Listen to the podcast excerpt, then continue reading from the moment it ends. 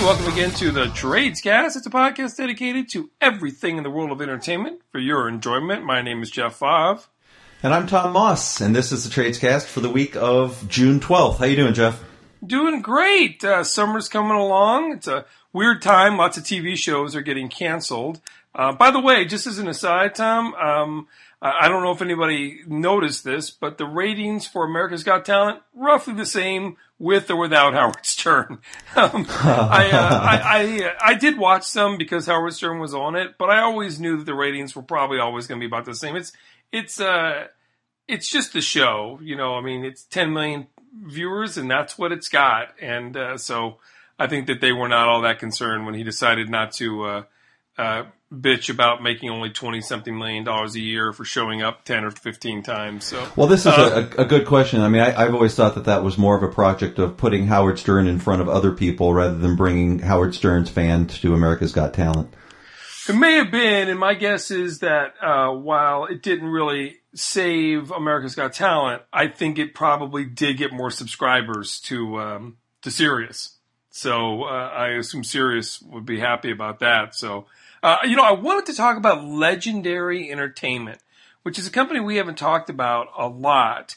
Uh, probably outside of the business, a lot of people didn't know that um, earlier this year, the richest man in China uh, basically bought Legendary Entertainment, making it the first kind of major film company to be run by somebody outside of the United States. Uh, you know, and this is fascinating uh, because I think that it it hasn't been until about two years ago, Tom, that people started to take the Chinese uh, film market really seriously, like making sure that their movie, their big budget movie, would appeal to a Chinese audience. I think if you go back six, seven years, no one was thinking about it that much. Now, when you make one of these big budget blockbusters, you have to think not only can it play in China, but but will it play to a Chinese audience? And uh, a good example of this is Legendary Entertainment's Warcraft, which did not do much business here in the States.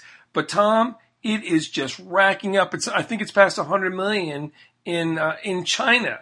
And I think people just don't, uh, they're underestimating. You know, uh, last year or, or this year, the biggest film um, out of China grossed more than $500 million. And it's a film that didn't even really play in America. Like, they don't even need an American audience, but if you can get both, then basically what you have is Furious 7, which was huge here and huge there, and, and you get to the billion dollar mark. So do you think Legendary could be leading the charge for these movies that are very China um, uh, focused? Oh yeah, well, absolutely. I mean, you know, it's kind of funny. It's, um, I think, I think the days of having any sort of Chinese villain in a movie are long gone. Um, you know, I watched the The Martian the other night. Have you seen The Martian? Believe it or not, I have. yes. So I liked it. I really it. liked it. Actually, no, no, I liked it. I just mean I, I don't see enough movies, and I liked it. Yeah, no, I liked it. I liked it quite a bit too. I mean, I think there were some interesting things about it, but but what I thought was most interesting and pertaining to this conversation is the role of the the Chinese space program in saving the day uh, for for this uh, um, for, for for for bringing Matt Damon home. And I think we all wanted to see Matt Damon come home. What would have been a lousy ending if he just floated off into space? Let's agree. Um, but you know, I think that's that's really really telling. And the the and we've talked about it here before too. That the nods that are made to the Asian market are uh, are are serious and and certainly commercial. You know, I don't I don't know that you're going to see uh, you know um, um, any any hero a Chinese hero show up in Jane Austen adaptations, but uh, but uh, you know I think for the action movies and the the, the mass market appeal, I think uh, without a doubt. Well, that one was substantial, and I think it may have caught a lot of people off guard. Where you thought, "Wow, the uh, this Chinese group has got a lot of airtime here in the a lot of screen time in um, in The Martian. And yes, I think we're going to see more and more of that. But Legendary Entertainment is, uh, I think, a company really that people are going to start paying attention to. And uh, I know you saw this, but um, they are going to launch this platform Alpha um, using content from uh, it's pop culture production services, Nerdist and uh, Geek and Sundry. What do you think about this? I think it's a really smart idea. I don't know how much of a of a market the um, uh, the Nerdist will will bring initially, um, but you know it's a it's a it's a relatively it seems like it's a relatively cheap platform, and I think uh, you know Chris Hardwick is no is no dummy, and so if anybody can figure out how to how to monetize that sort of um, nerdy nerdist um, material, then it, will be him. I mean, th- these are the, the, the guys that brought you the uh, uh, Talking Dead, right? Is it the same? The same right. That's Chris Hardwick. It's the same group, I assume. Right. Now, what do you think about this? Because, you know, we've been talking a lot about how the uh, communications companies are making sure that uh, they, are hitting people on all elements in terms of having uh, apps and streaming and making sure that they can get content to you in any ways.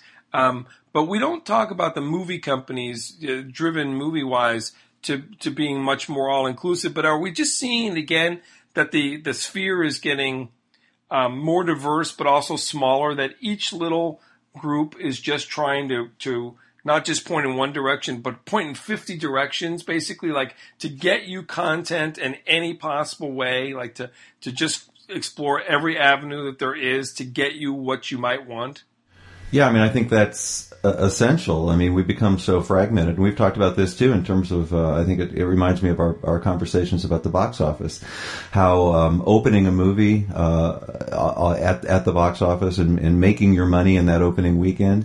I mean, I think there's. I mean, obviously, it's still a, a prize, and there's still movies that can do it, and I think it will be highly sought after for a long time to come. But it's not the only way to make your money back, and so um, you know, I think there's a, a variety of platforms. I think it becomes really difficult because as the as the market fragments, so do the um, the, uh, the, the the monetizing schemes, and so I think it's just a lot harder to make that money back. But but I, I don't see any other way. Um, you know, it's uh, since I've uh, dropped our our cable here for the last month or so, things have been things have been great. You know, I haven't missed it at all. But um, you know, tonight I got to figure out how to watch the Tonys or live with not watching the Tonys. So even with that sort of, it's so funny. Like you you just said it, the Tonys, as in uh, there is a there is still that that few elements left of things that are live. Do you think that eventually all those one offs, those live one offs, will just have their own app? That'll just be like buy the Tonys for life for for a hundred dollars and you can get everything Tony, something like that. Something like that. I mean, I think it's probably more likely that, that Hulu will buy the rights to the Tonys and will broadcast it live through their for their subscribers or Netflix or, or whatever, or Facebook. I mean, I think that's even more likely. Facebook and, and Twitter are are coming into this this market. So I think it'll be you know just thinking about how we'd like to live. Um, I don't want to have 50 apps for every little thing that I might want to watch. Um, but I think there'll be other ways to do it. But essentially, yes, I think there's going to be something like that. Uh, it's so funny because we we already talked about how this last year they made jokes on the Emmys about how there's too much content now, like basically 400 shows, and it's impossible to watch it all. But we had talked about, and you can go back in the archives and listen. We had talked about how um, maybe we had reached the ceiling, but Tom, I don't think we reached the ceiling because um, these these new deals that we're talking about mean more content. And and what's so fascinating, and this was a um, probably not uh, much news for people who weren't fans of Nashville, but the show Nashville um, got picked up for a new season by CMT, and it's also going to run on Hulu. And again, th- what the, what this means is that not only are there being more shows, but shows that can't even make it on broadcast or somewhere else are getting picked up by someone else. So it's like it's like easier for a show to live and more places for new shows to be born. Yeah, I I don't know. I mean, I think this is is slightly unusual because it is a a um, uh, a show with a market, uh, with an audience, uh, but not enough of an audience uh, for what was it ABC? Yes. So you know, it's moving to CM, CMT, which I don't even know that much about. It's a country music uh, uh, channel. Um, you know, it's it's a minor channel, but what a coup! I mean, they can scrape together enough money to buy Nashville, and then people will figure out their fans will figure out where CMT is, and so I think it's it's actually a brilliant marketing move. Whether it's for Nashville or for CMT, ultimately, um, you know, remains to be seen. I mean, you're right. It's not a trend until it happens several times. The Mindy Show, um, this. There's been a couple but it, I guess it's not uh, it's not really a trend until we see like all of the the best shows that get canceled by Fox and ABC, which again keeps happening. They keep having good shows that they cancel almost immediately. Uh, and uh, until we see more of those shows picked up, then I guess it's not a trend. But Tom, I could see that happening because um, the, the the network's still running so scared that they'll have a, the occasional show uh, where critics are really liking it. It feels like it's got a core audience that will, you know, maybe that audience is only four or five million, but they would keep tuning in. You know, they would tune in religiously. Um, and and then if you're Netflix or Hulu or whoever, and you're thinking, well, if you give me four million every week, I'll take that. I just got to cut the I got to cut the budget, but I'll just take it. Well, with, without a doubt, without a doubt. I mean, I think this is uh, pointing at the problem of the the networks. I mean, four or five million isn't enough to sustain a network show. Um, but it's more than enough. It's three or four times as much uh, as can can support a, a cable show or a streaming show. So um, you know, I don't know if it's a if it's a trend or if this is just sort of the the uh, the, the, the the water finding its own level of of this transition that we're going through. Uh, but I mean, I, I think you're going to see a little bit more of this. But um, uh, you know, I, I, just don't think there's that many shows that have that kind of audience that uh, that will be picked up. I can't think of one. Maybe something like The Blacklist, or I, I don't know what else would would would be, would be primed to make this kind of shift. You're right. Anything that has been, is there anything that's been canceled this year that you could see moving to cable or streaming? Um, that show, the the Grinder, right? Is that what it was called? That uh, Fox. With Rob Lowe. Right. I thought that show may have had a, an audience that was um, popular. Uh, I mean, uh, you know, um, consistent enough. But yes, you are correct. Right now, there may not be. I would have, if, if I don't think she wanted to keep going with Mike and Molly, but Mike and Molly got canceled. I, I feel like that's a show that that could have uh, maintained an audience. But you're right. So far, it, it's not a thing yet. But I, I'm just we're seeing more of this shift. Um, you know, we haven't even we never even talked about Adam Sandler's deal with Netflix, but more of this shift where just things are happening that just just two years ago we would have never thought was even possible. So, um, you know, speaking of which, uh, you and I have always been a fan of the variety show. They don't work. They are not successful. they are not popular unless it's called Saturday Night Live. They don't make it. And uh, a couple of years ago, you and I reported about Maya Rudolph uh, looked like she was going to have a variety show, and there it was, and there it went, and no one paid any attention. And now there's a new one with Maya Rudolph and Martin Short. They don't give up on this. Uh, NBC does not give up. The ratings for the first episode were fine. They are starting to drop. Uh, and so I don't know if they'll keep it up. But isn't it funny that NBC, of all people, keeps trying to do the variety show, even though no one will watch, no one will watch the variety show. I know. I, I think I, I, I, like the idea of it a lot more than I have any interest in actually watching it. And um, you know, it's I, I've I've been a Martin Short fan for, for many many years, but he just he just can't seem to find his audience. And maybe Maya Rudolph is the same way. I don't know. I mean, all respect to them, but I don't know if they have. Um, I don't know if they their their shtick has uh, the ability to sustain over an entire season.